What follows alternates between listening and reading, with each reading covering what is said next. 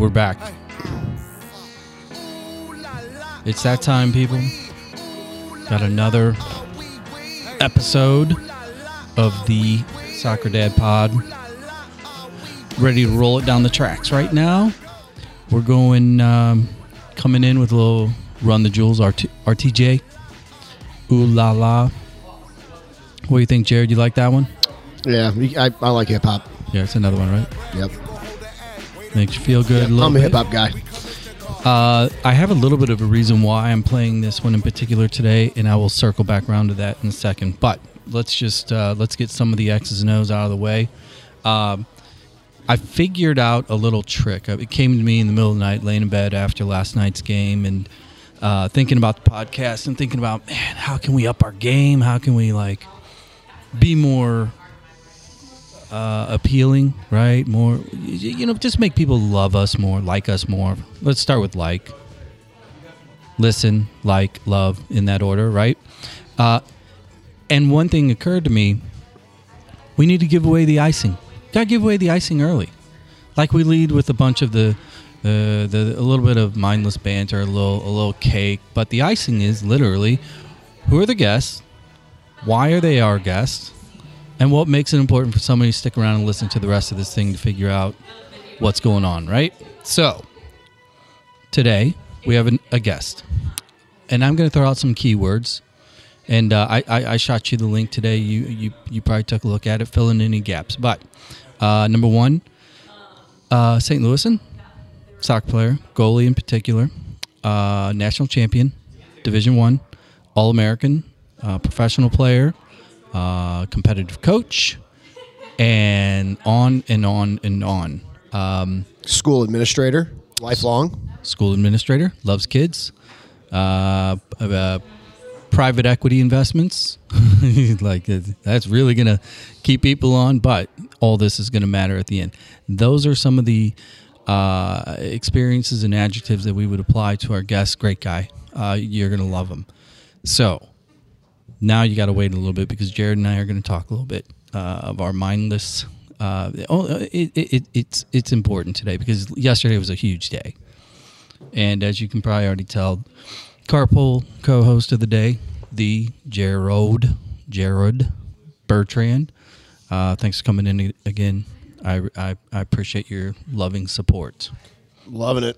Um, uh, I'm a little bit. Um, I'm multitasking. Um, my beloved Missouri State Bears are uh, currently early in the second half in NCAA Division One, Round One, up in beautiful, sunny, 25 degree Omaha, Nebraska.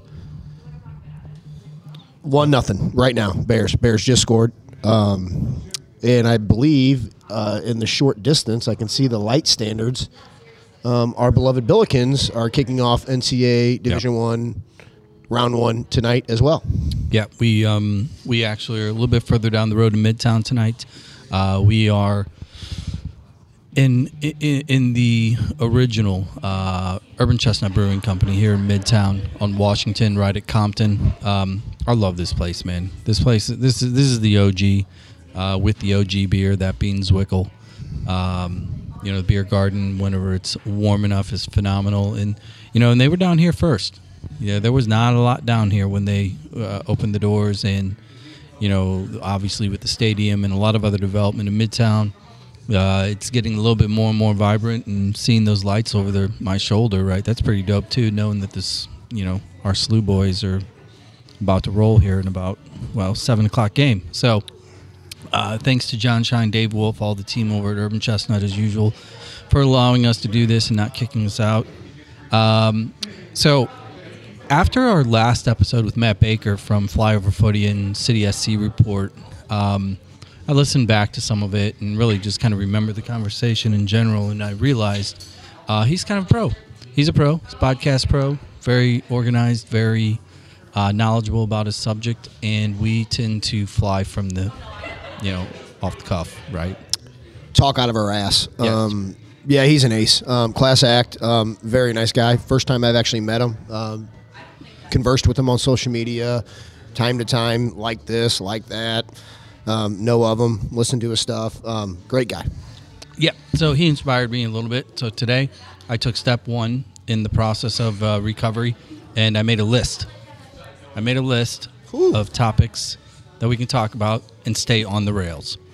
Inevitably, we'll go off the rails, but short term, we're going to stay on the rails. Topic number one last night's game. For those of you that are friends of the show or even a newbie, uh, you know we're here in St. Louis and you know we got our new team.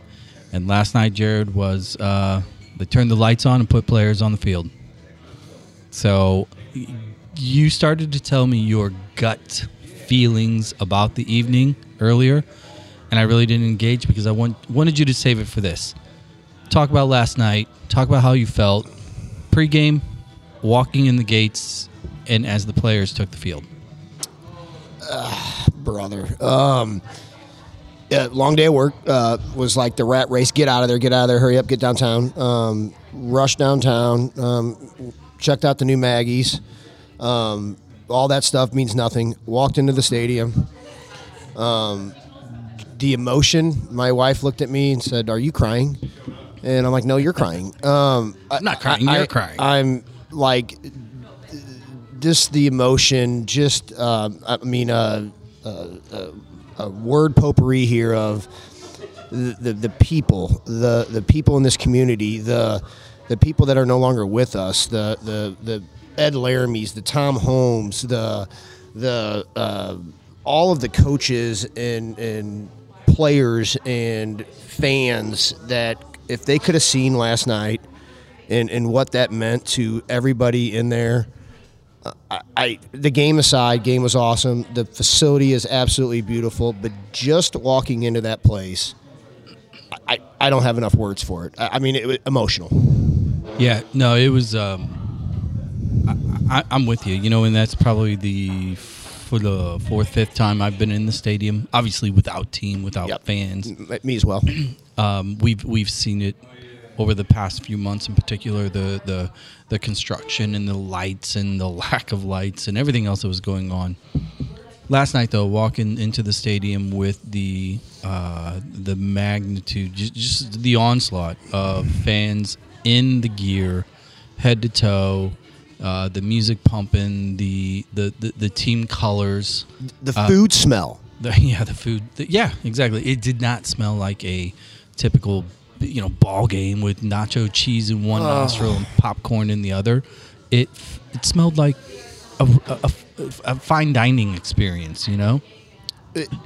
and and looking down on the field and seeing those the the seats the uh, you know just consumer seats just seats that you could buy where you sat on the field. They were across from us. You noticed those? Mm-hmm. uh, seeing those seats and then seeing the supporter section and the whole nine yards it was like Jesus Christ this really is happening.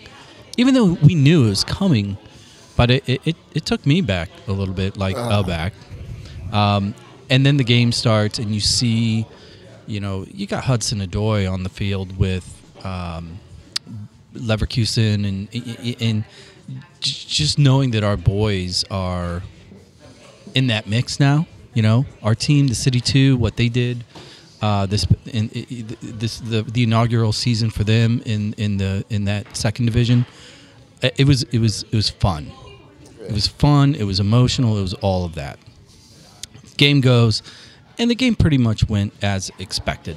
I mean, I, I don't think any of us, you know, are are lying to ourselves or kidding ourselves that a team with six players, seven players that have been together for roughly three, four months, and a, and a group of other players that are lower level players, division players, mixing with them, uh, we're going to take the field and legitimately you know, uh, uh, box with Bayer Leverkusen, who beat Atletico Madrid two weeks ago in Champions League, right? Yeah, they're in form. They're in fine form. Um, their, their movement um, with the ball and off the ball, um, I, I- guarantee you, our players learned last night. Um, uh, it was class. I mean, Yeah. that, that's it's how they got out of tight spaces. Uh, If anybody likes the game of soccer, um, listening, you, you liked last night. You- I mean, just everything about it from the from the from the jump. I mean, Can you imagine what it's going to be like whenever it's 65 degrees, 70, 80, 85? uh, where everybody's a little bit more spread out. You know, because the weather was it was a little brutal there at points last night. It was cold. It was it was cold. I um yeah, I, I, I was cold, and I was layered and gloved and hatted, and uh, and I was cold. Yeah, it didn't really take away from my experience. Uh, you know, and you look at that. Uh, fixed versus growth mindset, right? My growth mindset was my beer is getting colder. like, you know, I didn't pay extra for that. That was a bonus. Uh, and you know, and then at the end of the game, um, I, I, I, just want to fast forward to the to the end of the game. Uh, obviously, we ended up losing 3-0, but the highlight for me, honestly, as it pertains to the team, were the subs. When the when the kids came in right around the I think it was around the 70th minute. Yeah, I would agree with that. And you know, and you know who I'm talking about. Yep. Aaron and Caden. Yep. So Hurd, Aaron Hurd, and Caden Glover come on the field playing up top. And for those of you that have been listening to the show or, or are familiar with the names, they are puppies. Uh, Caden in particular is, I think he's only 15 years old right? He's he's a sophomore in high school. If he's 16, I'd be shocked. Yeah. Uh, well, he's an 7 mm-hmm. one year older than our boys, man child, incredibly talented, and you know we were joking walking out of there, Beckett and Emmy and myself, um, you know, talking about Caden taking the field, and, and, I asked them, I'm like, what do you guys think? You know, you guys train with him regularly. You know, you're you're around him often and Beckett's comment was, "Can you imagine what he's going to tell everybody at school tomorrow?" That's the first comment. Yeah, like oh my god, you know, and it, it you know the simplicity of kids amaze, never ceases to amaze me, and that was the comment like, "Yep, that's it." Yeah, you know, he's he's standing in front of 22, 23,000 people, you know, and he, he, frankly, he played well. You, if you wouldn't have known, you would never have known that he was literally a child and uh, did really, really well. I mean, the sky's the limit for that kid. Absolutely. It, it, that comment Beckett made reminds me of uh, when we did the show with Jesse when he took his kid down there, and his kid said, um, that house isn't very sturdy. Yeah, you know, kind yeah. of that innocence. You yeah. know, yeah, it's a, yeah the the obvious nature of what's right in front of you. Well, and one thing that I I, I definitely want to mention, um, know it came together quick. Um, the game was put on. Uh, don't know that it was expected. Maybe it was the master plan in the back office, and it was brought to the forefront quickly. But for the dry run, um, kudos to the organization, kudos to the stadium staff, kudos to the ownership, because I, am sure everybody was nervous for the quote unquote dry run. Um, I, the, the place is first class. I yeah. mean, the, the it's the the flow the the seats, the bathrooms, the I, I mean, kudos to the group uh, and everybody involved putting it on because I, I, mean, yeah. And the thing is, you know, they're only going to get better. Yeah, absolutely. Night one, I would say that you know because I I did a couple laps around, you know, shaking hands, kissing babies, and yeah. checking it all out. Uh, never had a problem get beer. Never had a problem get food. Never had a problem using the restroom.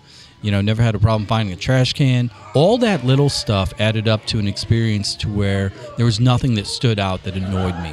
The pothole on Market in between Maggie's and the southeast yeah. corner. I mean, that's the only. I mean, did you find uh, that? Yeah, just, yeah, I mean, you might sprain your ankle on the way in. That's that's the only thing that anybody can get upset about, and that yeah. will be fixed soon. Well, congratulations, city, uh, the organization, team, players, everything, families that uh, have uh, you know put in the time as well for their kids that ended up you know like the Cadens.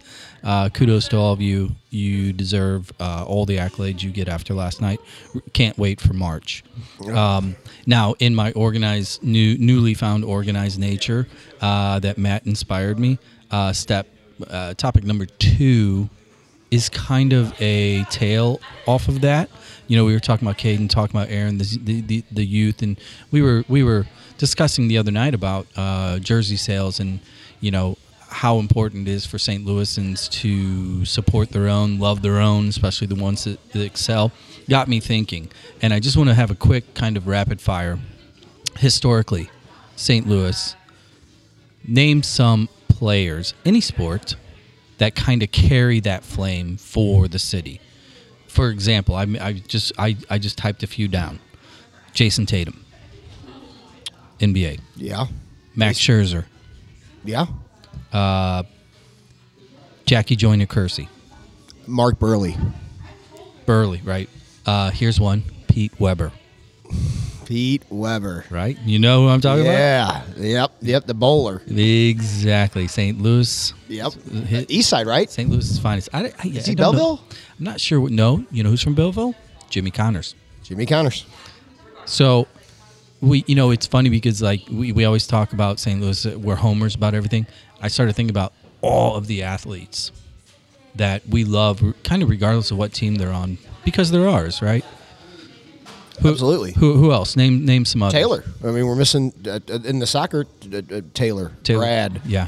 Um, uh, to a certain extent, Brian McBride. I mean, yeah, he was slew. He was slew guy. yeah. I mean, yeah. Um, So the reason I'm naming all these because I want people to really think about you know how much we idolize those athletes in particular at the highest level, and now we have a team, an MLS team, and we are now in the waiting game of who that name will be that will be ours on our team. You know the thing about Taylor, great St. Louis kid, born and bred, clubs, you know, still loves the city, but he did it in New England. yep. You know, Yeah. I mean, if there's an asterisk to this conversation, that's it. But we now have a team to where we can remove the asterisks. So I'm really excited to see what happens over the next three, four, five years for one of those kids to pop. You know, Absolutely. I mean, I, I without question. I mean, that, and I said it in the show. I mean, to me, the fictitious scenario of Taylor wind back the clock, leading goal scorer, MVP, Right. playing on market. I mean, I, I guarantee you, he he would have loved that. Um, you're right. It just I mean, imagine if Vidal would be 21 years old now. yeah. Or if if if Tim Ream was Yeah. 28, Right. You know, or 25. You know, or Yeah, it's it's really exciting because those players, the, the that level, that caliber of player, uh, you know, from a youth comparison, they exist. We we have them in our backyard that are training right now on a multitude of fields around the St. Louis area. One of those kids is going to be, you know, the first. Absolutely. That kid could be nine years old out in Creve Coeur on Lou Fusz's field right now. That Yep. kid could be in Ken Godat's inner city program down in wherever that's at, Spanish Lake or wherever he's going. We're doing that Right. at. You know, um, they, they they're there. You're right. Yeah. No, I, I'm excited for that. Um, so here's what we're gonna do, man. Uh, I felt like that organization helped. I feel good about that. I, I, I feel like that was not too chaotic. I got more for later, but um, how do you feel about that? You like you like you like coming in with topics? I? I, I mean, I'm either way. I'm, I'm um, I like it. Uh, I like the shithousery, if you will, um, of the unorganized way, and I can I can follow that way as well. Well, here's what we're going to do. We're going to take a quick break. Um, we've got, uh, as I mentioned earlier, a guest with a ton of accolade uh, experience and undoubtedly some stories that uh, really looking forward to it. So, uh, take a break. Thank you, Urban Chestnut, for hosting us. We will be right back. In-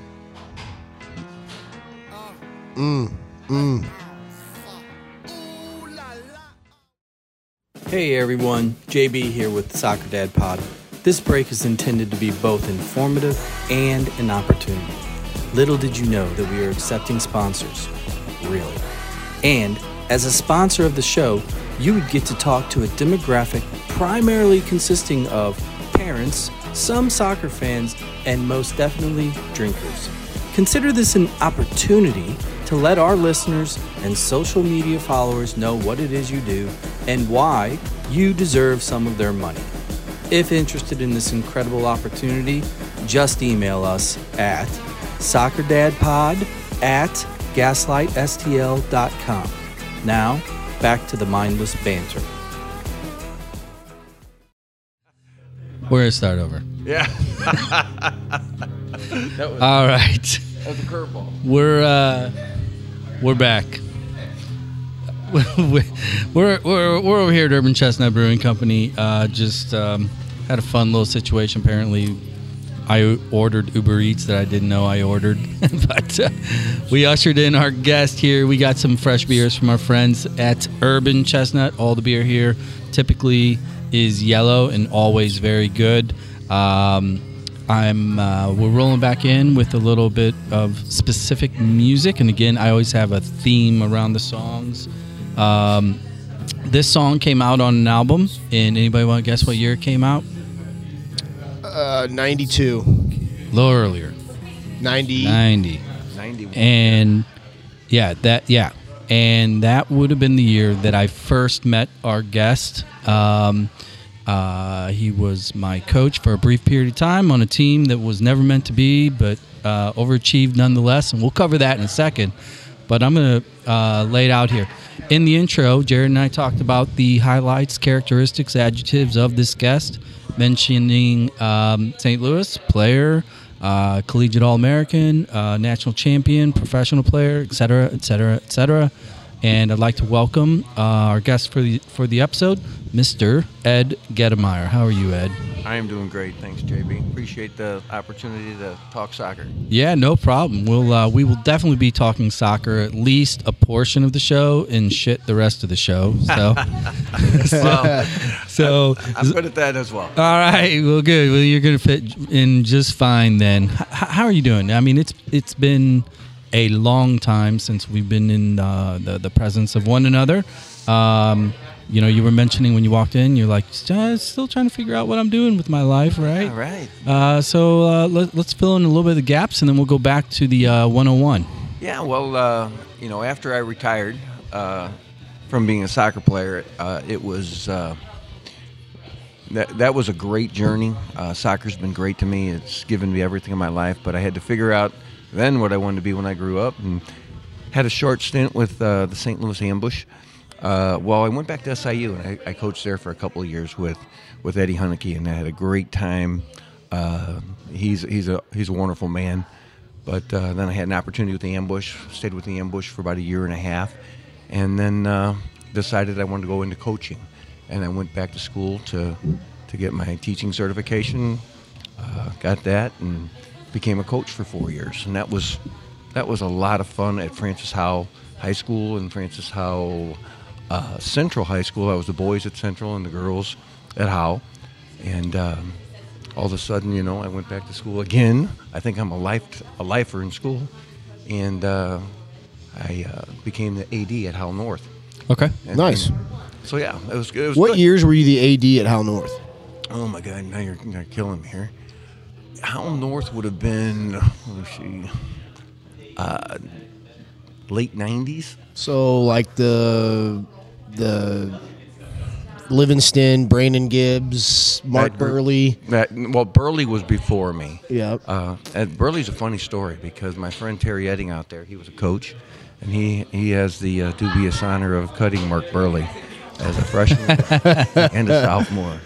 And uh, he's it's funny because he said, you know, he hadn't developed yet. He hadn't grown up. He was a little bitty guy. He couldn't break the pane of glass.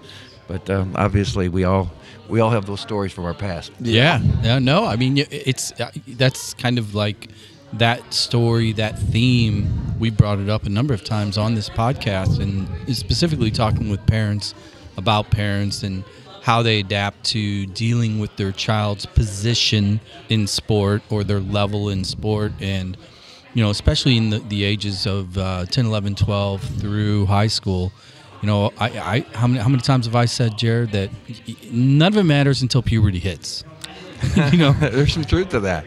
A lot know- of truth to that. yeah, because I mean, look, at, at the end of the day, we, we we all see talent. We know when a kid is athletic. We know when a kid's hand-eye or aggressiveness or things like that. You know, Ken Godat talks about it perfectly. You know, when we asked him, uh, you know, from over there at Gallagher, like how, how do you determine or, or you know what what is it in your eyes when you see these young kids? And he's like, it is just it's the aggress- aggressiveness it's the it's the athleticism he goes we can teach them soccer skills well we can't teach them to do those things you know and then whenever kids enter into junior high into the early years of high school i mean some some of them bloom, are late bloomers Yeah, absolutely. Yeah, yeah, yeah. I, and I think really, uh, when you talk about the it factor, I, there's there's a ton of kids with a, a hell of a lot of talent out there. I mean, there's talent galore, but the kids that have that that it is there's something that's intangible that's in their heart.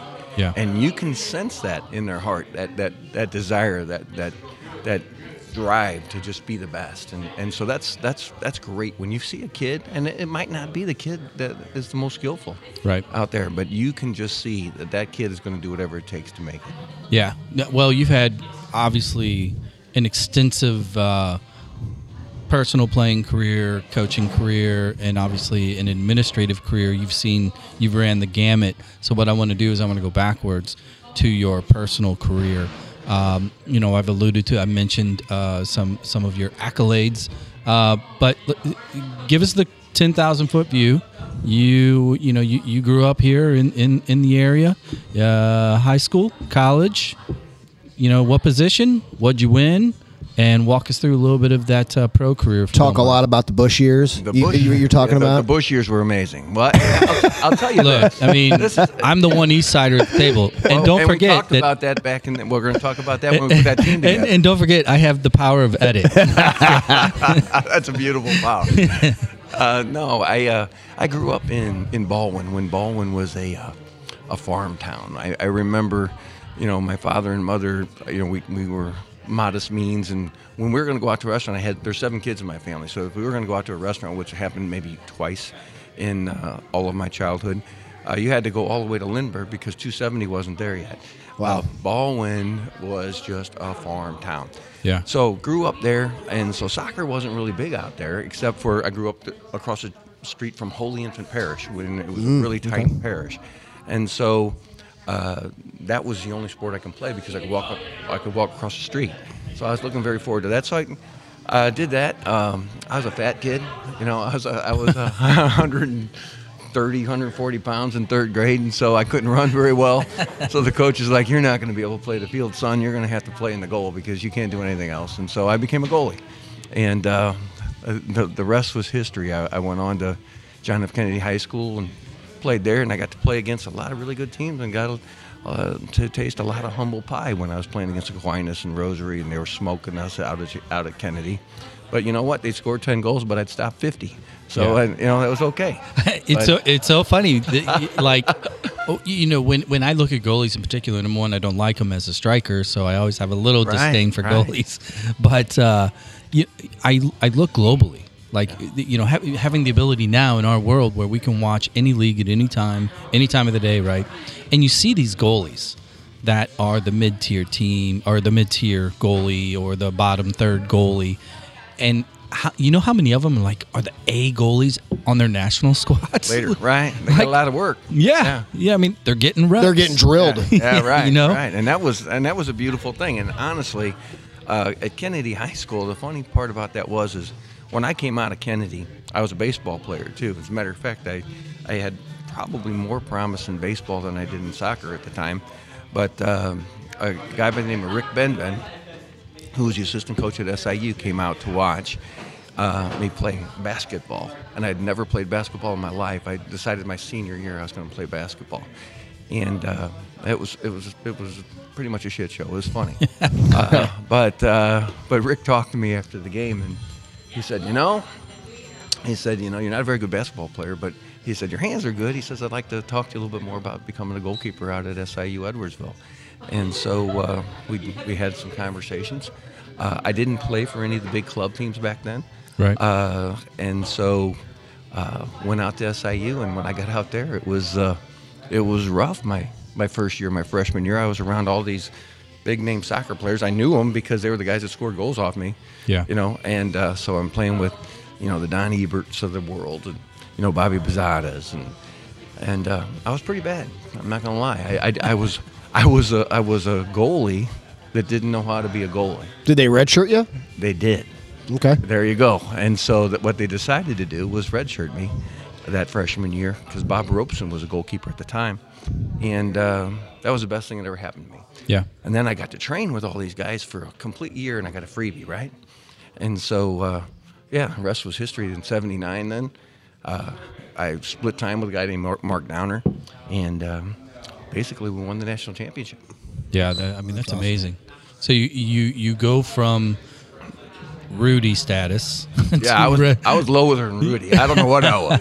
to playing Clemson for the national championship in Tampa Stadium. Yeah, so, Right. yeah. So It was you know, amazing. So let's let's let's just uh, focus on that for a second. You know, like, you know, recapping what you just said. As the Ballwin kid, without really a soccer pedigree, you go there, you know, kind of thinking, at least I'm going to get an education. And fast forward to that moment in time where you're playing Clemson in front of those people. Do you remember? I mean, I'm sure you do. We all remember these things, but what were you thinking when you walked on that field and you saw the environment, felt it, heard it? Yeah. What what, what was going through your mind? Yeah, Tampa Stadium was amazing. It was amazing to walk on that field, but I'd like to back up because that the story of that team is truly amazing, and I'll, I'll tell you why. Because I, I heard you you talk about in a couple podcasts ago uh, with with Shane uh, Hansen, but Shane Stay. stay now. Uh, you talked a little bit, and you mentioned about Bob Guelker and the history of Bob Guelker. So I think it's important to note that that year, when Bob Guelker put that team together, number one, he was focused on defenders. You talked about that in that thing. He said we got to build up our defense. Yep. You know, because if we don't allow them to score, Right. and and University of San Francisco the previous two years have won national championships, and uh, they scored a lot of goals. And so Bob, uh, Coach Guelker said, "Okay, we're gonna we're gonna shore up our defense," and so that's what he did. But what was so cool about what Bob did, and Coach G did, I should say, is is he believed in the strength of schedule, and so we opened up that year uh, on the West Coast, and we played against the defending national champion for Division One, the defending national champion for Division Two, And who were those schools? and the defending national champion for NAI. NAI was Simon Fraser Yep. up in Vancouver, and then we went and played San Francisco, which is the defending one national champion, and Seattle Pacific. the Dons. Yeah, the Dons from San Francisco. You might have remembered when they came to St. Louis. When well, I, I actually I played against San Francisco at Missouri State. We, what's we went the- out there. What's Oh, the yeah. Missouri State score, by the way? It's one one. uh, well, you didn't mention that. Creighton scored one late here. It's Oh. one one. Five minutes left, uh, and Creighton, uh, Missouri State's on their heels. Okay. Well, No I good. so if you leave early, I'll know what the score is. Uh, I'm not leaving. this is riveting. yeah, right. So, so, yeah. so you guys start off, and he's like, "Look, if we're going to do this, if we're going to heavyweight box, we're going to go fight heavyweights." Right, right. Well, then he, we have the schedule, right? And it's an unbelievable schedule. Then coach has a heart attack, or uh, tri- triple bypass, quadruple bypass heart surgery because he's going to have a heart attack two weeks before we're supposed to go to San, to the West Coast. Wow. And so he's having surgery. So now all of a sudden Rick Benben's taken over the team, and uh, it was it was it was a really weird time because we didn't know how coach was going to do. It was not a good thing. And back then, a quadruple bypass surgery didn't, didn't Yeah, it wasn't wasn't wasn't a good thing. It wasn't This like was a in 79, right? Yeah, it wasn't a This was quickie lube, 79, right. you know, quickie lube like today. Right, exactly. And so what happened then is is he, uh, coach, just had the surgery. It went well. So coach decided he was going to go on the we- go to the West Coast. So, so they had to consult his doctors. He went out there. He had a wheelchair. Jesus. They put him on a plane. He joined the team because he didn't come out with us, and uh, and he coached from the sideline uh, after that that that surgery. And our team, we really were high on our team that year. We thought we were going to be really great. We had some great players, but we opened that trip two two and two. So we lost a couple of games because oh I didn't mention the other two teams we played that weren't national champions were UCLA Heard of him? uh, once or twice Santa Clara yeah. Uh, Yeah. They're okay soccer schools. and then and then Washington yeah. and University of Washington. So uh, we opened that trip. Current number one. Yeah, we we and it's funny because we our first game of the season against Seattle up in Vancouver. Uh, s- I think it's eight seconds into the game, Ebert scored. I mean, literally, Wow. took the ball down, boom, goal. So in '79, um, how uh, you guys are a collection of 18 to 22 year olds, let's call it. Yeah. Um, how old is Rick Benben in '79? you know, Rick had to be about in his mid thirties, maybe. Really? Early thirties. Because he, I mean, he was recently coaching, I think, at UMKC. he was, he was. As a matter of fact, I just, I just had the honor of going to the Bronze Boot game with him. I'm gonna have to pay you more if you start pulling out. I these tell you kind what, that's stats. impressive. That's I'm like, impressive. Jesus, Rick and, and Rick is I mean Rick is really he, he's a he's a guy that uh, I don't think he gets as much credit as he deserves for for helping bridge that team and put bring that team together. He's a nice guy. He's amazing. He's a real nice man. guy. I So owe the- a lot to him. So then I assume the rest of the schedule was weighted accordingly. Clearly, you had conference. Um, Right, right. And we went when we went on though, uh, two, two, and two. I mean, we were thinking, okay, the crap's hitting the fan, and then we go on and we tie UMSL like two or three games later, and so now we're, you know, we have a tie in there. We have, you know, three ties and two losses, and so the team comes together and has a meeting, no coaches, and we all say, look, guys, you know. This, Yeah. is a, this is a bunch of crap, you know, and that we talked about grit, and you talked about that in your last couple podcasts, that it factor, and I mean that in that moment, that team came together like no team I've ever played for, and we never lost another game. That's Wow. 19 in a row, Yeah. onto a national championship. So was there anybody on that team that was that um, that, that either a uh, coordinated that particular meeting or b was the spark plug to keep that motor running? Yeah, I'm sure you've heard the Hundelt name in the past. Uh, Dave Hundelt uh, and and a guy by the name of Dave Hummer were the two captains of the team at the time, Okay. and they were really the glue that brought everybody together. Ebbs, he was the guy that was, you know, he liked to score goals and he didn't he didn't like anything else. And, Yeah. Uh, and so, but but you know he would you know he he took responsibility for his role. And Creighton, and, and two to one. Everybody on a bummer. Oh, see, bummer. Jared, if you need to step 237 away left. and get a refill, One morning, I was going to say, there's just gonna- just calmly uh, put I think your we have some headphones- tissues over there. Oh my! oh, bummer. Two and a half minutes left. I hate it when that happens. So I'll tell you the story. Oh, about you that. well, be, beginning of a half, end of the half. You know, you you better whatever your brain was doing, double it. You know, you- you because if you don't, right. like, uh, you're in trouble. Missouri State's done a lot of good things recently and as far back into the early 2000s, but Creighton has our number. I mean, I, I, mean, I think I can count on one hand how many times we beat Creighton. Well, I think Creighton really since the you know late '80s, early '90s, just they, they, they figured out the secret sauce. Their recruiting is phenomenal, uh, and they play they play a tough Midwest system. And we played them eight times. I think we were ranked in the top 20 all four years I was there. I think we only beat them twice. yeah. Yeah. And you know, there are some teams that that's just that way, isn't it? Isn't that odd? I mean, there's just some teams that's just that way. SIU slew. Dickheads. yeah, yeah. yeah, no kidding. Well, I was going to ask about that. I mean, because obviously, um, you know, during those years up through, uh, I mean, it faded a little bit going into the '90s, but that SIU SLU rivalry, Right. uh, was that was the marquee game in the area. It was. And then there was a big timeout, pause, you know, because it just wasn't there anymore.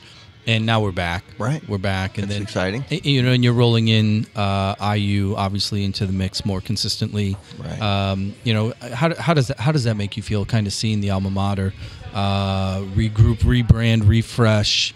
Um, you know, and uh, y- y- wh- wh- where where do you see it going? Well, you know, SIU versus SLU is, you know, that's uh, that brings back some unbelievable memories. Busch Stadium, you know, putting, you know, twenty thousand people in Busch Stadium to watch a, a college soccer game.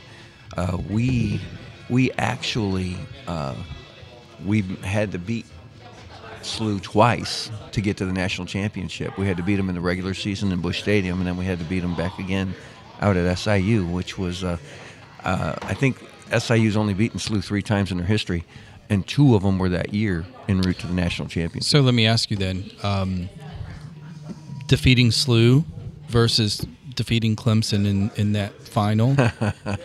what what ranks higher? Well, for me, uh, the uh, the SIU, the double game at SIU, because there were two penalty kicks in those games, and, I, and I was in goal, and uh, it They was, missed the whole goal. Uh, they missed the whole goal. I'm just kidding. They well, actually, He's taking out his Missouri State frustrations on the pod. no, exactly. Steve Sullivan, you remember that name back in I in the, in the St. Louis U uh, history. We played a game out at SAU, and it was just a tremendous atmosphere out there. There's seven thousand people. You couldn't uh, standing room only. It was packed. And us and SLU, you know, we played together for the Busch team. You know, and we would bring our teams together, so we all knew each other. We were all friends. Sure. But when we got on the field, we you know we, we couldn't be friends in that, in those moments. But uh, Nope. But uh, yeah, we uh, uh, Steve Sullivan had a PK late in the game, and that would have been for them to go ahead, and uh, he he didn't you know, or no, actually, I, I take it back. That was in the, in uh, at the stadium, and he didn't hit it well, and he hit it to my strength, and, and I was able to get my hands on it. But then at SIU, I mean, that was when when it was for all the marbles in the tournament, right? Yeah. And they could go ahead, and Steve goes up there, and I couldn't believe they, that Harry Keough put Steve on the on the line to hit the ball again After you already stopped him. After I stopped him a week earlier. Yeah. And uh, he did, and so I was actually feeling pretty good about it. And uh, when Steve hit it, he just mishit it. I mean, he was looking at me to try to see if I would move. You know how guys will look, Sure. look at the goalkeeper, and I waited. and when I waited, it Slowed flustered him down. It flustered him, and then he just he missed it. A lot. I guessed right, but he missed it wide. Nice. So uh, and then we get a PK against David Bursick. You know, not two minutes later, Remember that name too. and and Ebert Ebert buries it, and then we win the game.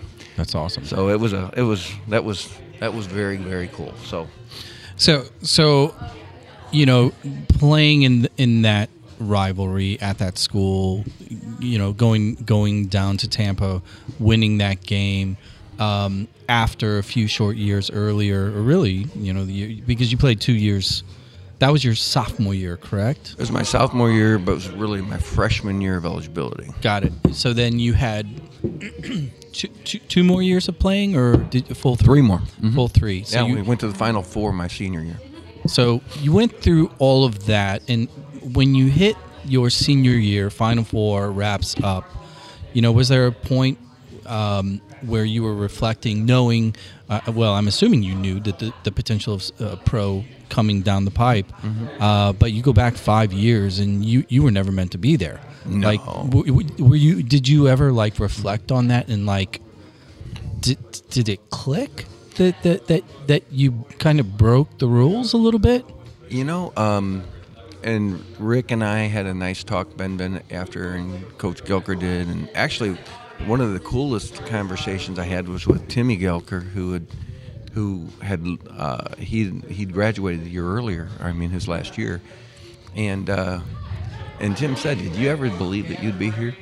And I said, "No, I didn't. Uh, it was, uh, it's been a blessing." Uh, but it's been a lot of hard work and it's been a lot of uh, you know a lot of craziness and a lot of a lot of breaks honestly i got a lot of breaks i mean when when you stop penalty kicks you know you know as well as i know that's just luck yeah you know it's it's Well, I wouldn't know because nobody ever stopped mine. Yeah. So now we're going to talk about that ball you hit in Ams and uh, Holland.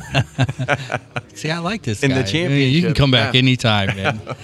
no, it's it's I, I I think about you know stories like yours because you know we we all know so many players that have that have rode that roller coaster, Mm. and more in particular, were really kind of sitting in the back seat until they weren't. Yeah. You know, through determination, luck, whatever it is, or puberty, right? Yeah, right. Um, Yeah. and it all I I love those stories because it's like you know the- the sport is if you don't have passion and if you don't have discipline you might as well forget it Right. you know Right. it's never going to work so Yeah. you know when you play those games and you reflect on it you know what, what emotionally what stands out to you emotionally Well, I, I think the the battles, the, the battles of, um, and then the, the the dreams and the desires to. I loved being an underdog.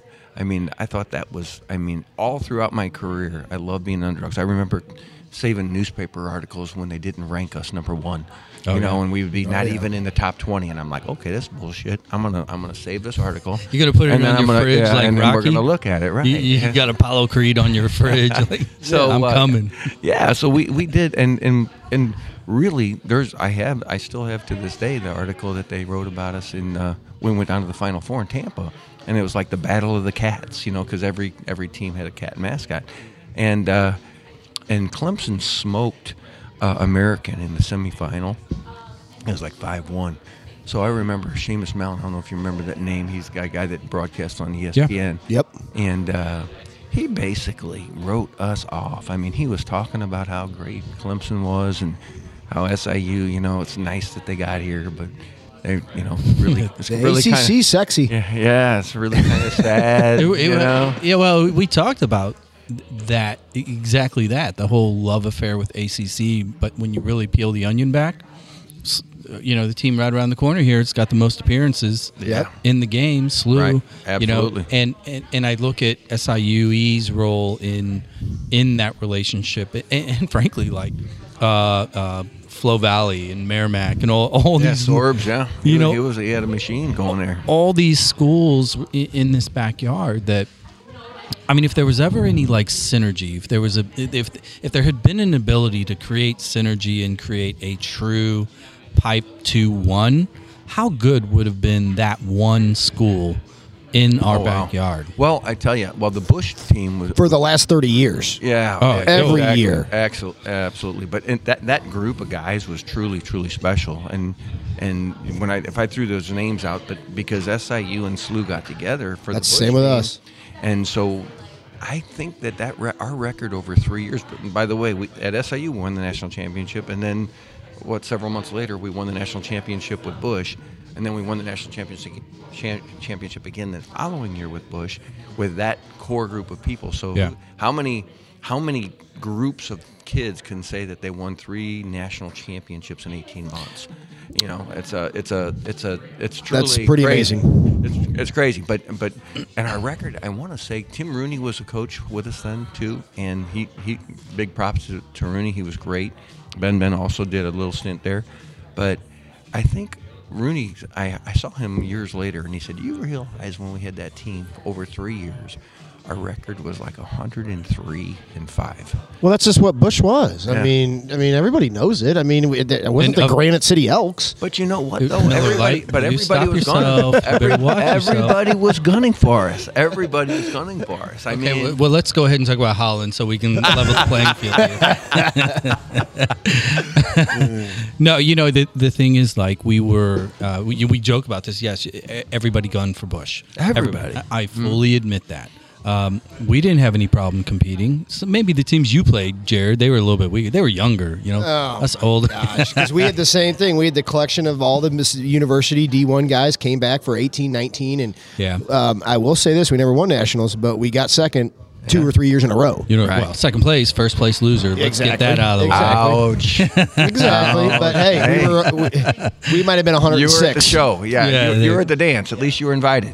So so y- you have that run. Uh, let's let's jump into. Uh, you go from the collegiate, you know, t- top level. Here comes indoor. Uh, your your pro career. Did did you know that that was what you wanted to do, or was it kind of like the the slingshot kept on like picking up momentum from what you accomplished in college, and you're like, you know, what, I'm just going to keep going with this. Well, um, I think uh, I didn't. My first year, actually, I, it, there was a Senior Bowl. It was like the I don't know what you call it, the Senior Bowl, the All Star game of all the, the collegiate athletes, and we all got together and we we had had a nice competition, the East versus the West, and. Uh, after that game, I played in that game, and it was that was just a lot of fun because you got to play with all the guys you played against. And um, there was a gentleman there that uh, met me after the game, and he said, "We're going to take you in the first round of the draft." And it was Montreal Manic. And I said, "That's awesome," you know. And then, but I knew the Kansas City draft was coming up a couple, or not the Kansas City, the MISL draft was coming up uh, about a month later. So I was thinking to myself, "Do I want to?" Do I want to wait for that draft, or do I want to, you know, what do I want to do? Did you have an agent? I did after only after he like the next week after that gentleman talked to me then I talked to some people and and then that agent said well uh, really you know the MISL is there and it's great but you know if you can make it into the NSL it'd be Yeah, really North- great to yeah. play with those players Yeah, Yeah. absolutely. and so they took me and, and I, I went up to Montreal. But a funny story because I'd never been out of the country. And so, and I'm this little farm boy from Ballwin, Missouri. And, uh, and suddenly I'm on a plane, you know, my family's all there when I'm leaving. They're all crying and thinking, oh, God, I'm going to die or something, going up to Canada to play. How good was Labatt's? Yeah, we, we did. They give you, they give you like a Three, bi- well, They- they gave Molson you was our two- sponsor. Oh, Molson. It was we got we got we had two cases of beer a week. You're- I you're- had my whole apartment full of beer. Your dad was probably like, "Here, here's some Budweiser." Just yeah, in right. case. Yeah, no, he was a stag drinker. So Oh, it- there you go. It was so. Uh, so yeah, when we went up there, the the uh, the, the coach, uh, I went. I, I'll never forget it. They put me in a in an apartment above a Dunkin' Donuts, And uh, I'm sitting in an apartment. I hear this knock, and uh, at the airport, it was their general manager that met me, and he just brought me. And they spoke primarily French. Yep. And uh, but uh, he had a very heavy accent, but he took me there, and uh, the coach was a guy named Andy Lynch. He, he was the former captain of Chelsea, and uh, he had played. He Chelsea. Had, yeah, what's That's an English team, right? You might have heard of him. Okay, okay. So he uh, he ma- he meets me in the room, knocks on the door, and I open the door, and he's like, "Hi, I'm Andy Lynch, your coach." He had this real, real uh, heavy accent, and I shake his hand, and he's like pissed off. I don't know what, what's wrong with him, and he says, "Let me get something one thing straight." He said, "Wasn't my idea to bring you here. I am not happy that they wasted the first round draft pick on you." And he says, "If I have anything to do with it, you're you're going home." And I'm like, Fuck well, you. Well, you know, it's funny that you say that because I thought, you know, I thought I was being punked. You know, so I'm looking around thinking, surely Where- this. where's can't- the cameras? Surely this can't be real, and it was real. And uh, and then, so I go to the first first training day, and it was, I mean, we go to Olympic Stadium, Montreal. You know, a- Sure. a, a gigantic stadium. And I'm looking around the stadium. I'm thinking, this is really, really cool. But this dude hates me. And I'm the only American everyone else, all, all the other North Americans are Canadian. Right. We have a couple guys from the Canadian national team that were there, Jerry Gray, you know, you know that Dale Mitchell, Greg Ion, those names, and uh, so I go out and I, I'm just amazed that all of my clothes are folded and like they did my laundry, and I, you know, all I got to do is put them on, and then I, and then when it, when we're done, they're like just drop them on the floor, and I'm like drop the clothes on the floor, and they're like yeah, we'll take care of you. So, so that was cool, and so I instantly developed a bond with like the equipment managers and those kind of people because they're the only people that treated me okay. Hey, love the little people. Yeah, and uh, and actually a couple of the players they were they were okay because they liked they liked my grit and my you know because Nice. when they would when they would give me shit I would give them shit right back and I Yeah. didn't know I didn't even understand if they understood what I was saying you know because there was a whole mix of people but my early days there were really rough and uh, Homesick. homesick terribly and and I, we were so we're I don't know we're about uh, so, so they decide they they're going to buy a new goalkeeper and they buy this guy named Mehdi Cerbah from Algeria. He had just played in the World Cup against West Germany, shut him out, so they thought he was going to be great. But he's like five foot eight. Well, they can't he can't get Who was the back on West Germany at that time? Franz Beckenbauer. Franz Beckenbauer was, So I, I mean, he might have had a little to do with the shutout. but I will. yeah, Well, he was the, the goalie was with Algeria, right? no, Algeria's against Franz. I got a story about Franz Beckenbauer later, but. Uh, well, well, let's let's fast forward. no, go, go ahead. So, let's so hear. it. anyway, the Algerian guy, you know, so Mehdi, he he became he couldn't get in town in time. So they got this guy Mike Hewitt out of San Diego to come play, and Mike was kind of a guy that was a second teamer and didn't do real well in the first few games, and people were really getting pissed, and everybody, the team players were getting pissed. So then. Uh, uh, they have to. Mike Hewitt's supposed to play. We're supposed to play Team America. If you remember Team America back in the day, that was I like do. the- and so we were going to play Team America, and uh, and Andy comes into the shower and tells me I'm going home. The coach, the coach says uh, we got a plane for you. You're going home uh, tomorrow. And I'm like, fine, screw you. I'm gonna go try out for the Steamers, St. Louis, and see what happens. And uh, so they bring Mike Hewitt in. He rolled his ankle in practice, and he can't play. And they can't get Mehdi Cerbah in town. They, they can't get him in. So you And handcuffed him. So they had to play me. Nice. And You so- stand on your head. it was unbelievable. You know, three nothing against Team America, shut them out. Number one player of the game, blah blah blah. Well, now the general manager says you're not sending them home, and because I got to compl- continue to play. Well, I played two or three games, and I was playing out of my butt, and I, I don't even. It was it was like fate. That's You know, awesome. God, God was with me, you know. And uh, so, long story short, I wind up playing. Uh, I wind up starting for them, and we go. We make the playoffs by the skin of our chinny chin chin. Uh, up in New York, we walk off the field. I mean, not in New York, in Chicago. Willie Roy, you know Willie Roy, the Chicago Sting. We're trying to make the playoffs. Seattle has to win big, or we have to beat uh, Chicago. In Chicago, there's a uh, this referee named Evans, and I'm playing in. So we're playing against them, and it, they had a reputation for having, you know, things were kind of fixed a little bit. Karl-Heinz Granitza of that group. Now it's funny that I wound up playing for him later, but But anyway, so we're playing against them, and uh, uh, the game is tied, whatnot. And so the referee calls a bogus penalty kick with like I don't know, I want to say ten minutes left in the game, and uh, so and and this guy, this referee, and I did, don't get along at all. We never did. And so we get in, we, we get there. Granitza hits it, and I make the save. And the referee says, You moved early. moved early. Ah. We're going to give him another one. So now I'm going a little bit crazy. Well, we get one guy kicked out of the game. And so now we're going to be playing 11 10. So we're trying to keep it together. So this guy named Ricky Alonso, Ricardo Alonso, comes up and hits the ball. He hits the ball probably 30 yards into the stands over the top of the goal. they called me for moving early. Oh my God. They let him take another one. This is like eight men out. Yeah, Wait, wait, this is- wait, wait, right? So, Shoeless Joe took the next one. Yeah. so no, I, I was Yeah, uh, well. Long story Dick short, walks on the one and only game I ever got kicked out of, right there. Would have been that because one. that one, and because I took my jersey off and I gave it to the referee, Oh, nice. and that was not good.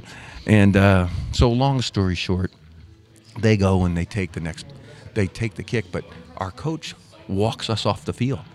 They take the the third penalty kick with no players on the field, and they called Montreal for abandoning the game. So now it looks like we're screwed. You know, we're done. We're not going to make the playoffs. Well, Seattle wins 5 2. The NASL reviews the game. They agree that it was Bullshit. It was, it was bullshit. And so they went ahead and let us go in. We're the number 18. But the problem is we're playing against the number one team. Who's Yeah. that? New York Cosmos. Cosmos with Pele. Pele just had left it, but it was Beckenbauer. Oh. it was Chinaglia. It was Cabanas. Can you spell Beckenbauer? like, yeah. holy shit. So anyway, long story short, we go up to New York. We're going to play best of three. We go to New York, and uh, and it was just an amazing game. And and I, again, I was the gods were with me, standing on my head, and uh, we uh, we were I forget what what the score was like, two one. Uh, we we're winning. And there's so much time left, and so they call a penalty kick again. And I'm thinking, here goes, you know, deja vu again. And so uh, Chinaglia steps up to it, and he goes to hit it. He hits it to my left, right in my right in my my strength zone, make the save, and uh, we go on to win that game four two. So now they got to come back to Montreal and play against us, and it's it's going to be a bloodbath because uh, you know you can imagine the papers in New York, the papers in Montreal, because the number sure. eighteen that shouldn't even been there, Yep. had just Right. beaten the Cosmos, who were who were hands for down the best team. Yep. And so, uh, so we go in and play in that game. We play in Montreal. Once again, I, the guys were with me. It, uh, things went really, really well. And uh, I'll never forget. You talk about Beckenbauer. Uh, Beckenbauer comes up through the middle. You know, Beckenbauer has a, a reputation of distributing the ball. You know, blah blah blah. So all of our guys had parted like the Red Sea. And this is like I don't know, maybe 20 minutes left in the game, and it's zero zero. Beckenbauer's coming through, and all our guys are are going and they're, they're, they're marking the guys that he's going to pass the ball to, and he never passes the ball. So it's just me and him. He's in on you. He's just me and him, and uh, he hits it, and I, you know, and I never made saves with my feet, but I, my foot goes out. I make like a goalie kick save. It goes and hits the cross or the uh, goal post, and it comes back to me, and it's like this is this is this is meant to be. This is surreal. yeah. Did, did you take your jersey off at that point? Like, No, no, okay, no. I'm done. well, now, but now, but now we're zero zero, right? And then we go to Right. overtime zero zero. So now I find myself we're in a shootout, and in the shootout, I'm uh, Beckenbauer's in the circle, Johan Neeskens is in the circle, uh, Bogi Bogicevic is in the circle, Roberto Cabanas, who scored the goal of the year, is in the circle, and Rick Davis. Rick Davis is the weakest one in the circle. Yeah. and Well, uh, you got one of the Mount Rushmores in that circle at least. Oh my god! like, well, at, the, at that time, I mean, like, it, during that game, did, did you did you ever like? I'm s- I'm assuming you didn't, but was there like a point where you're like, shit? Yeah. Oh, I, I wanted Beckenbauer's jersey. I was thinking, how can I get Beckenbauer's jersey? Will he sign this after the game? You should have walked up at the And- beginning. PK's like, I'll make a deal with you. Yeah. well, so so we go into the PKs and there's five, and it's it's on it's on he actually on YouTube. You can see it. So I'm in goals, and you can see how pumped up I am. I'm jumping all over the place, and Davis is the first guy. Well, he's going to go to hit it. The crowd was so loud, they blow the whistle, and Rick, and that's what the shootouts. Right. It wasn't the penalty kicks, and so the crowd was so loud. Rick Davis says, "Oh, I can't." Uh, uh, yeah, this isn't going to work. you know, I can't hear. And so when we go in and we get there, uh, the referees stop it and they say, okay, go. And so, long story short, Rick comes in, he scores the first goal. And so they're all pumped up. And I'm like, shit. Our first guy goes up and he misses. And so Dale Mitchell misses. And I'm like, we're screwed. So, long story short, we go through. So I had to stop Chinaglia, Beckenbauer, Cabanas, and a guy by the name of Richard Chinapoo. And uh, we win the game. It's it's unbelievable. Wow. And and so fans are going crazy. So we're going to advance. And so we go to our 13 round shootout with Tulsa the next round and we lose. But that I'm not going to go into detail about that one. No, I mean, well, I mean, it's it's one of those things that like I I the, these types of stories are they're surreal. You know, is, you Yeah. know, in hearing, you, you know, you you tell us these. I mean, I, I what my question is this: even being on the field and going through that experience with Beckenbauer. And going to your uh, first playing year at SIUE Mm-hmm. and your Busch National Championships, which one? Which one's what's top of the pile? Because everybody, all players have that one moment, that one game, win or a loss, my, or or that one group. Yeah, or, or that one group. What's Yeah. what's what's your one thing? Well, the group is definitely that group that we played with for those two years, three years with the Busch and the SIU group. That that was probably the most happy time of my life in terms of soccer and enjoying the game and loving it. And Did they shut down Busch Gardens for you in Tampa when you guys would go down there um, when Anheuser Busch owned it? yeah, No. free rides. no, no, but uh, no, they were that that group was truly special. Uh, Well, but, but okay, so so let me let me quick uh, follow up question to that short answer. When you historically, when you've traveled around the world and you've played with all these other te- uh, players and these coaches from literally every corner of the globe, when you talk about St. Louis soccer, when you think about St. Louis soccer, when you when you tell that story, how how how do you lay that out there? Be, you know, because we are all homers. We Right. love our backyard and Sure. our clubs and etc. What you know when when when when a foreigner, either a, a- top flight player or a top flight coach from any other corner of the world that you've crossed paths with hmm. in the last 20, 30 years, what do you what, what do you tell them about St. Louis and our soccer?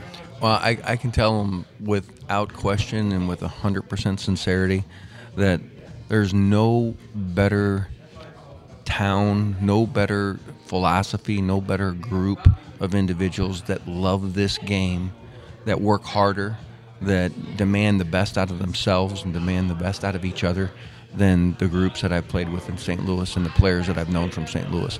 I am I am so proud to be uh, a member of the St. Louis soccer community, and I call it a family. I mean, we're, we're all a family. Well, I mean, you you you, you remember you're. I think you're. There, there's levels, right? Yeah. There's.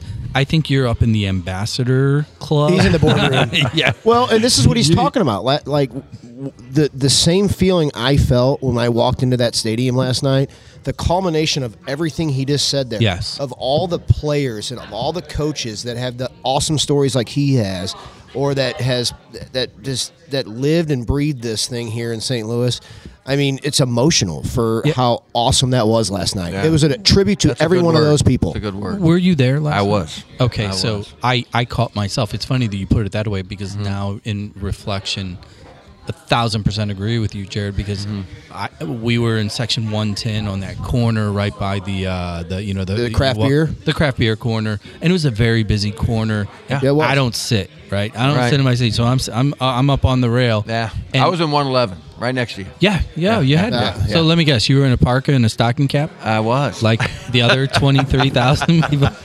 I was freezing. But I caught myself, and it just occurred to me, you know, it it, it just occurred to me that I'm I'm turned around, and I have a grin on my face, like just waiting to see people that I've known, Right, That I've played with, that I've against ex coaches, all of it, and all that came true. Like I, I probably saw, in, and I'm sure you did too. Mm, Many. hundreds and hundreds of ex teammates, ex uh, you know players that I coached, and that you know, and it was it was a pride moment last night because it was literally like that stadium is now kind of the it's the heartbeat of everything that all of us have built over the last 30, 40, 50 years. Yeah, yeah. It was it would give me chill bumps. I mean, I honestly, and my, I was with my two brothers, and I thought, did you ever think that we would ever get to this point?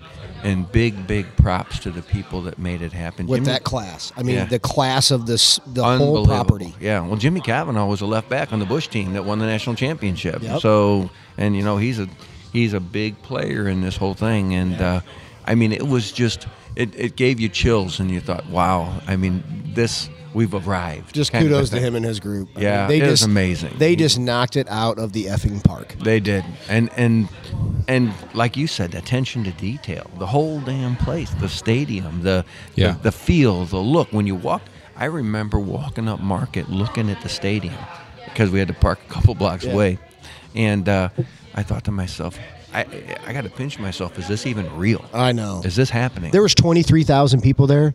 It was like my Mardi Gras. I felt like I knew nine thousand people there. yeah. Oh, I mean, so much yeah, fun. I- so yeah. much fun. No, it was one of those things where uh, standing there, like like I was just mentioning, purposefully like waiting to s- make eye contact.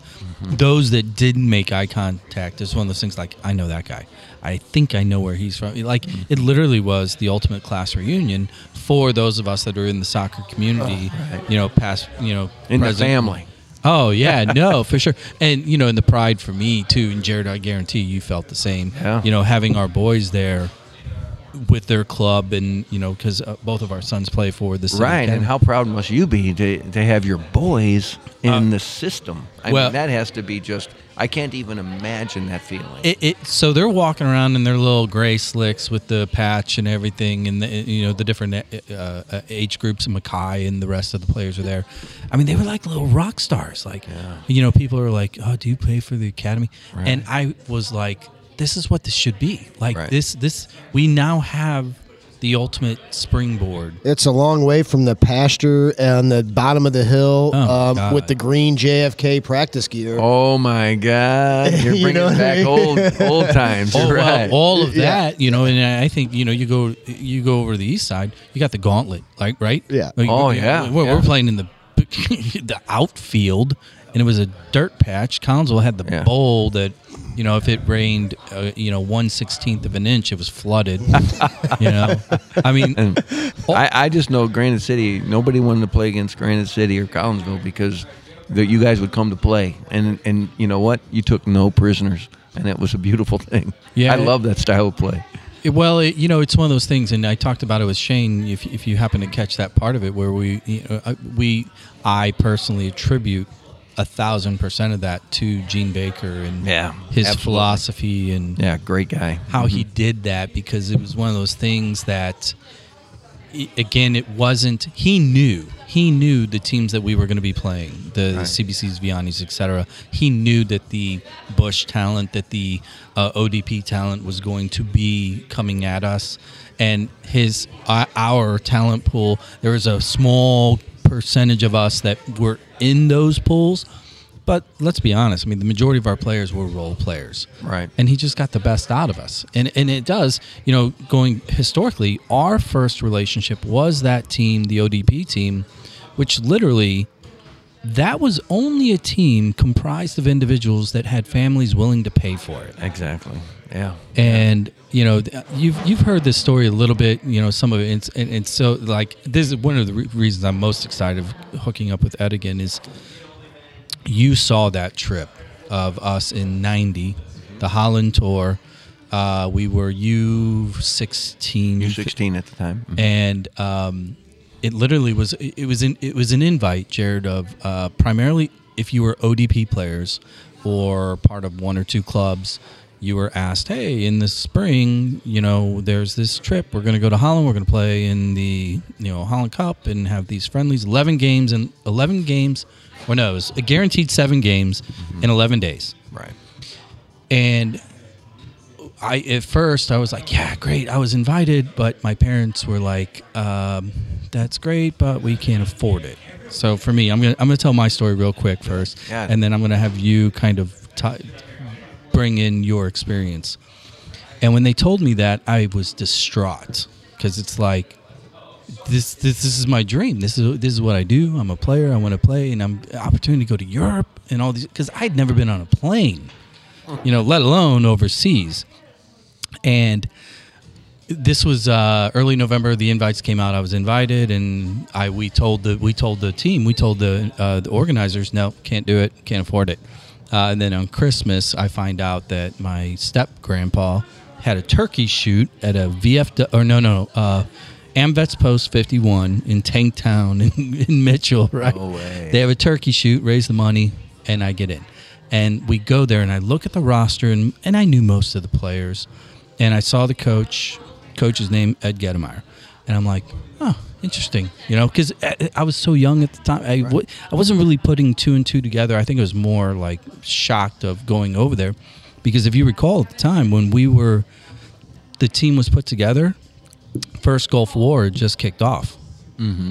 Because I remember the letter coming out, and literally that Friday night, getting ready to go to soccer for fun with my dad, watching Wolf Blitzer and uh, Bernie Shaw on CNN in the middle of war, and they were like, God, that channel's changed. "Yeah, a little bit." Yeah, right. but but anyway, uh, I'm I'm gonna skip here.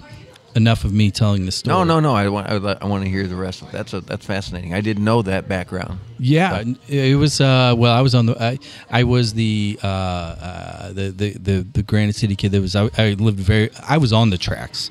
I wasn't on the right side of the tracks or the wrong side of the tracks.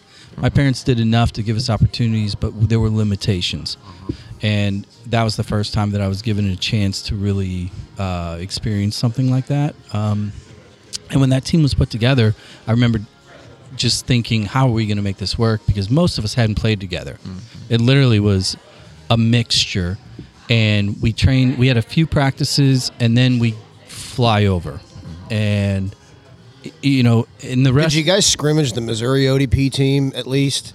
well, Because that would have been probably lopsided. No, not at all. See, in the ODP days back then, Illinois was the powerhouse in the Midwest region. Really? The Missouri team, we never lost to them. But you think about that though, the Southern region was everything south of 80. So then you had three other regions that were all Chicagoland. so the Chicagoland players, they were pretty good. Yeah. Um, but we, we go to we go to Holland, and I remember walking on the field and seeing uh, the Austrian junior national team, and we got the the Juve juniors, and you know what? Talk about your. Why did you take the job? you know, uh, what did you think when you saw the players, and you know, because that's that, that would have been a point in your career post playing professionally. Right. This is when you're pro- you know you're really starting to coach and everything. Talk about that experience. Yeah. Well, uh, Tim Carter, I, I had been involved in the ODP program for uh, a couple of years, and uh, Tim Carter said, "Hey, I got I got an opportunity for you. Let's take a team over." And I said, "Well, what's what's the criteria for the team?" He said, "Well, basically, people can have, that can afford it." And I said, "Okay." Yeah. And so he says, "Well, here's the thing. You know, we're gonna go over there. We're guaranteed seven games. You know, we're gonna we're not gonna make it out of our group. So we're gonna go ahead and plan a trip to Belgium, uh, as well on the backside when they're actually playing in the semifinals and the finals." And um, he said it'll be a great experience for the kids. It'll be great. So I said, "Oh shit, sure." So I said, and I said, I remember saying to him at the time, I said, "You know what? You better you better put the trip to Belgium on hold because you know you never know what might happen." Yep. And uh, he he just laughed and he said, "You know, we're we're this is the Holland Cup, Ed." And I said, "Okay." And so we went and we put our team together. And I can tell you this: I've never been more proud of a group of guys. Your team, that team that went over there, it was a bunch of guys with a ton of heart and just worked their tails off, and uh, it was destiny. Really, it was Yeah. destiny. There's there's no way that anybody could have predicted that number one we get out of our group, and number uh, undefeated, and number two, you know, beat the team from Italy, the Lazio team, in the final that looked like they were twice our size. they they were all smoking pregame in the yeah, drinking beer at the halftime. You know, know. but uh, but yeah, the fact. Well, you remember, you know, I, I remember because we started. Uh, you know the, the the route to the final game was special, but then the final game, you know, it was the same. It's the same David and Goliath story. Yeah. And uh, So we go in and uh, everything was working. I mean, we worked on free kicks, and I mentioned the free kick earlier with you. I mean, we just worked on a simple, you know, touch, tap, and go and hit it. And JB hits this ball that had eyes into the upper corner. And I just thought to myself, I just laughed. I thought, Will you repeat We- that? Beckett might listen to this one. we we are smoking the team that never ever we shouldn't have been on the same field with. No, well, it was so funny because I remember walking. You know, it, it was surreal from the first go, first game because we also had a handful of friendlies at the Dutch national training camp and all yeah, that. yeah. And I, I, do you remember who was training at the Dutch na- at the, at the camp when we went there? I, was it Ajax? AC Milan. AC Milan. AC Milan. They- Yeah, yeah, Oh, they were- Ajax was there too, but AC Milan was there as Yes. well. So here's a bunch Mm-hmm. of Southern Illinois redneck kids, you know, in the in this cafeteria. And Mm-hmm. oh, by the way, that's AC Milan. Ruud, Ruud, uh, Ruud and Marco Van Basten Mm. were literally there training, and we were all like, "This is just weird." But Yeah. I remember though, because the Holland Cup at the time was the largest youth tournament in the world. It was. uh, and it and it was it was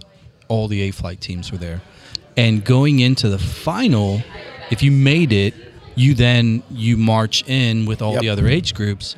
And remember, they gave us the flags and all this shit, Right. and they're Yeah.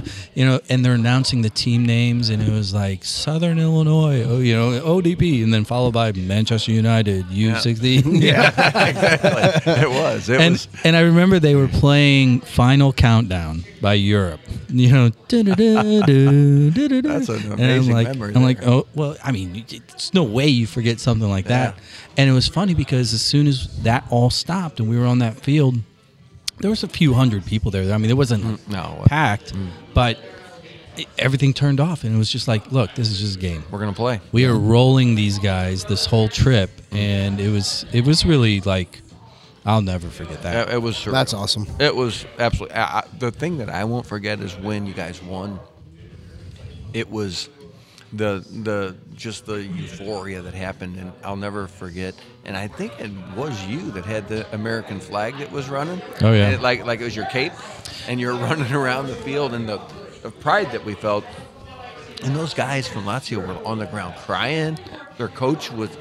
He had his hand, you know, his his head was in his hands, laying down, thinking, Well, they so we we, we were taking it at him, and and um, it's one of those things. You, you you've heard the analogy with Tiger Woods. You know, I remember the reporter asked him one time, like, "You're making putts just out of this world. You know what's going on?" And Tiger was sitting there in front of the camera, and he goes, "Well, when the when the hole is this big and he holds his hands out wide, he goes, it's really hard to miss." Well, there's another thing in this game that when when you're playing the team sport in soccer and you can look across the other team that you're playing against and look in their eyes and you know that you're gonna ha- you're gonna hand it to them. yeah. Mm-hmm. Everybody here, I think, at this table has felt that. "Oh yeah, And that is a fun feeling because you Well, can't lose. And that was It what is. was happening for us in, It dur- during that tournament because, like, for me in particular, like, that goal was double the size of normal. Like, I, I really felt like there was no corner of the goal that wasn't achievable. Wow. And Yeah, but Jared, if you'd have seen this thing, it had eyes. It was like the goal of the year, upper corner, free kick, boom. It was like clockwork, and it was Nice. just smoked. And That's it, phenomenal. it was it was slow mo because when it came It off was. my It felt foot, I'm- like it. I as soon as I hit it, I turned around because I knew I think I saw it on MySpace. it's on there. it's on VHS tape somewhere too. Corey Cooper because Corey Cooper was our goalie. Uh, do you remember right. Corey? Uh, absolutely. And Corey was just, uh, I mean, he was just a joker. I mean, the, mm-hmm. everything was, I mean, he was taking pictures of the, because we didn't have cell phones, obviously. He had a little mm-hmm. disposable camera, Yeah. and he took one whole roll of just pictures of his turds, you know, because he was so amazed at the shelf toilets in Europe because they, they, they don't have bowls, it's a shelf. So he took, and he was a joker. But during that tournament, it didn't matter. I mean, like for him, the goal was as big as our, our cell phone. Right. Like he stopped everything. yeah, he was on. He played. That's he just- played everything his lined up. It was good. It was. The stars aligned, and it was meant to be. And that's, you know, I think that that does happen in our lives too. Sometimes there's just some things that are meant to be, and there's no real, there's no real reason that it happens other than just the stars have aligned. I Well, it's so funny because like I, I I've thought about that team a million times, and I've thought about you as the coach and the different players because it's it, it reminds me of so many of the sports movies historically that where you have these movies made about a team that has a special moment in time, and then at the end, you know, they always have the credits where it's like. Joe Davis went on to play pro, and Steve Thomas ended up being a carpenter, and you know where because as soon as it's over, it all goes away. Mm-hmm. And that w- that was a team that literally had no future. It was never going to become anything more than what it was for that moment in time. And I think because of that, it all it will always have like an extremely special spot in my heart because Yeah. it, it's it was it, it should have never happened. And I think that's the beauty of it for Yeah, me personally. And, I, I would completely agree. And, and honestly, I've coached a, a lot of teams and had you know great fun, great success. But uh, but that team was probably the most special because of that very reason. We weren't supposed to be there. We were just a kind of a token. Yeah. And when we were in that tournament, there was no one that took us seriously, nowhere. And uh, and when we went in and started playing, and we played with a lot of heart, but we played the game too. I mean, we, we shot the ball wide, we got we got the ball deep, we got it in the corners, and when we finished, we finished in the offensive third. I mean, we finished. Yeah. And uh, you know that's you know honestly that's that's a, that's a special skill uh, that a lot of really really great teams struggle. They can be really great in the middle third, but finishing in the offensive third is tough. So you had to have a couple guys that knew how to put the ball in the back, and Yeah. we're sitting with one of them right here. How Oh, uh, I didn't pay him to say that either. That's I believe it. I believe it. I, I gotta. I have to ask it before I forget. How many years of professional indoor soccer did you play? I played from I played two years uh, outdoor, and then I played mm, eight years indoors, so back and forth. I saw you walk in here, and you move pretty good. Um, you're in your early sixties. Yes, I am. Okay, so I can imagine the arenas and the concrete floor with the paper thin astroturf. Yeah. Yeah. How are you not beat to hell with playing that much indoor goalie for that many years? I'm not sure what you saw. Maybe you had a couple too many beers when I walked in. But uh, no, my body is torn up. well, I'm not gonna tell you lie. I we'll walked do. in in We'll pain. film the walkout, and we'll. I'll, I'll make a special YouTube clip for everybody listening on this one. Um, you know, it's it's one of those things that it's it's really fun. Um, you know, talking about the, the the the legacy of our community, of the soccer community in particular, and seeing how the baton has been passed through the the, the decades. Obviously, you late seventies, eighties. You know, that team that we were just talking about was you know early nineties. Jared, you're the puppy at the table. You know, Right, you you, you late '90s, 2000s, still playing, and now now we you know we we're skipping forward to our kids now, and you're looking at the uh, the iteration of the uh, City SC and all of this. It's like all of that stuff is is like the gunpowder. It's it's just the powder for the keg here, and it's about to blow. I th- I think that as good of the stories and the and the successes that all of us have had historically, I think that's I, that's tip of the iceberg. Right, I think right. these kids coming up through the pipe now and what they're able to do and where they're going to be doing it and who they're going to be doing it in front of. Um, I, I'm I'm super excited personally. Yeah. You know, and and I think that, you know kudos to you guys and you know all of us really like if we didn't love the game, none of this would have ever happened here. And the, the population here that loves the game, it's different. It is different because I've lived in other cities across the country. You've obviously been all around the world, but domestically speaking, St. Louis is a special town It is. when it comes to this sport. It is absolutely. So, let me ask you this: Predict out three, uh, one year, three year, five year. Do do you think we have the pedigree immediately out of the gate to knock some teeth in? Well, I think I think it's uh, it's interesting because you know it really comes down to, and you talked about this a couple of podcasts ago. Um, where do we build from? Do we build from the back up? Do we build from the middle? Do we do we really find that that goal scorer? So uh, I'm watching the young kids play now. I have several friends uh, that have kids on elite teams, and I get to go watch and. Kids are doing things today that, that you would never have seen 10 years ago. Right. In terms of how they play the game, in terms of their awareness of space, in terms of their awareness of what to do. Um, I think the future is bright. Do I think we have the pedigree? I don't know if you're talking about in St. Louis or in the States.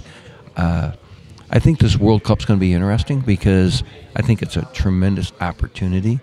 Uh, you know, if we can hold our own with Wales, who were pretty, we're, we're, we're pretty close uh, in terms of if you look up and down the lineups, Yeah. and and then get a few breaks uh, against England, and all of a sudden make some waves and make it into that that final 16.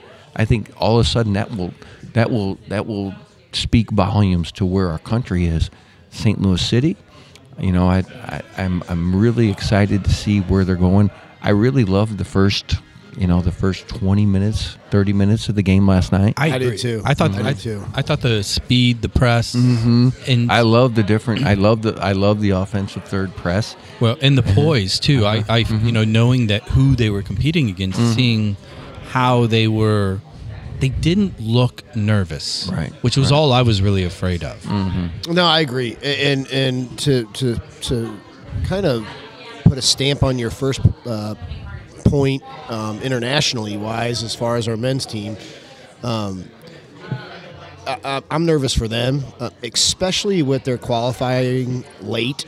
Uh, I mean, let's let's call a spade a spade. They looked poor. They couldn't put the biscuit in the basket. Uh, we third. scoring goals. Um, it, it would be huge for us to go into this World Cup and have some success, especially how we looked two months leading into it. Right, right. The, the whole key is, you know, the offensive third. If we we have to be a little bit. I think, I think we have to be a little bit more aware and a little bit more creative in terms of the offensive third. More clinical. Yeah, and uh, and so it's just not happening right now. But but the opportunity is there, and it's and it's and, and England. You know they're going to come into the game a little bit.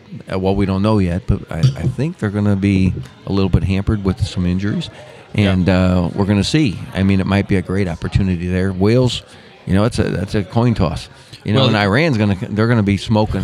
They're they're going to be coming after us. I look, I personally, you know, everybody talks about a few of the other groups as the as the quote groups of death, right? But I think as an American, as an American soccer lover, and as a lover of global politics, we are literally in the group of death. Oh, I mean, there's, you, there's some people that hate us. yeah, there's No a few that hate us, uh, you know, and we kind of irritated Great Britain in Mm-hmm.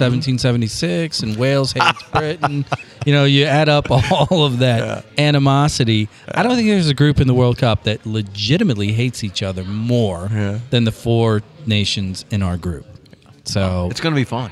It's going to be fun. I can't I, wait. I, I'm excited. I think I think the young players in particular. I, I mean, look, Aaronson and Tyler Adams and Gio Reyna for me is like he he you, he's one of those players that you look at a 90 minute game and for He's a difference maker. 85 86 He- yeah, 87 definitely can be. minutes mm-hmm. you're like jesus christ kid turn the motor on do your thing and then all it takes is like literally 10 seconds of genius and it's like mm-hmm. it's over Can he stay healthy? well, if yeah, well, yeah, of course, that's always the the the the, the question. But he he inspires me. Aaronson's motor uh, is is you know so. well, our, our bartender, he's he's awesome. Another soccer dad. Um, you know, Aaronson and a few others. I think this is more of a referendum on Pulisic than any other player on the team, though, because over the past twenty years in particular, we've always had a, a Landon, a Dempsey, a someone that was completely responsible for the Took that outcome, weight. Took that weight. Mhm. right? Pulisic's name is clearly at the top of that list. It is his responsibility, uh, and he he will get all the accolades if we do it, and he will get all the blame if we don't. And I think, given what he's gone through at Chelsea, which Along You- with Weston. you know, not. I, I I would push back on McKennie a little bit because I think that Pulisic trying to do what he's doing at Chelsea is a lot different than what McKennie is doing at Juventus, because it's just a different league, and I think Pulisic's own pressure I mean, it's it's it's it's percolating. That's my two cents, and I think that if he goes into this thing having fun, we're we're we're in good shape. If he goes into this thing trying to prove a point, on on eggshells. Yeah, you know. yeah. I- He's gotta- he's got to be. He's, he needs to play yeah. free. And and that, and it's it's funny you say that because we all know as as competitive players, as competitive athletes, there's there's a mindset that we have to have Yes. going into a game if we're going to be successful.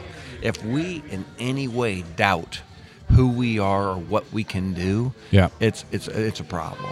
And yeah, uh, you can't toe in the water this thing. no, no, and I and I have no idea where his head is or where his, you know, his mindset is. But I think, I think that first 20, 30 minutes of the first game is going to tell you. I agree. This has been awesome. I uh, I really appreciate you doing this. I know that you were probably like, "What the hell are these guys getting me into?"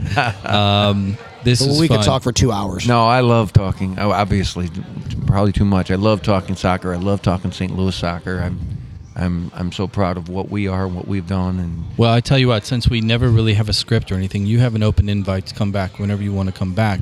What I would encourage you to do is all those other names that you dropped earlier, give give, give them a little text. Let's say, hey, there's these two guys, Sure. three guys that are doing this thing. It's kind of lame, but it's fun. They'll buy you beers, Yeah, right? no, uh, no, do this that. has been great. I would love to great. bring more people on, and if you could help facilitate that, we would be forever grateful. I have, yeah, no, I'll, I'll for sure do that. I have a, I have a number of guys that I'm sure that would love to. I do think his Rolodex is pretty extensive.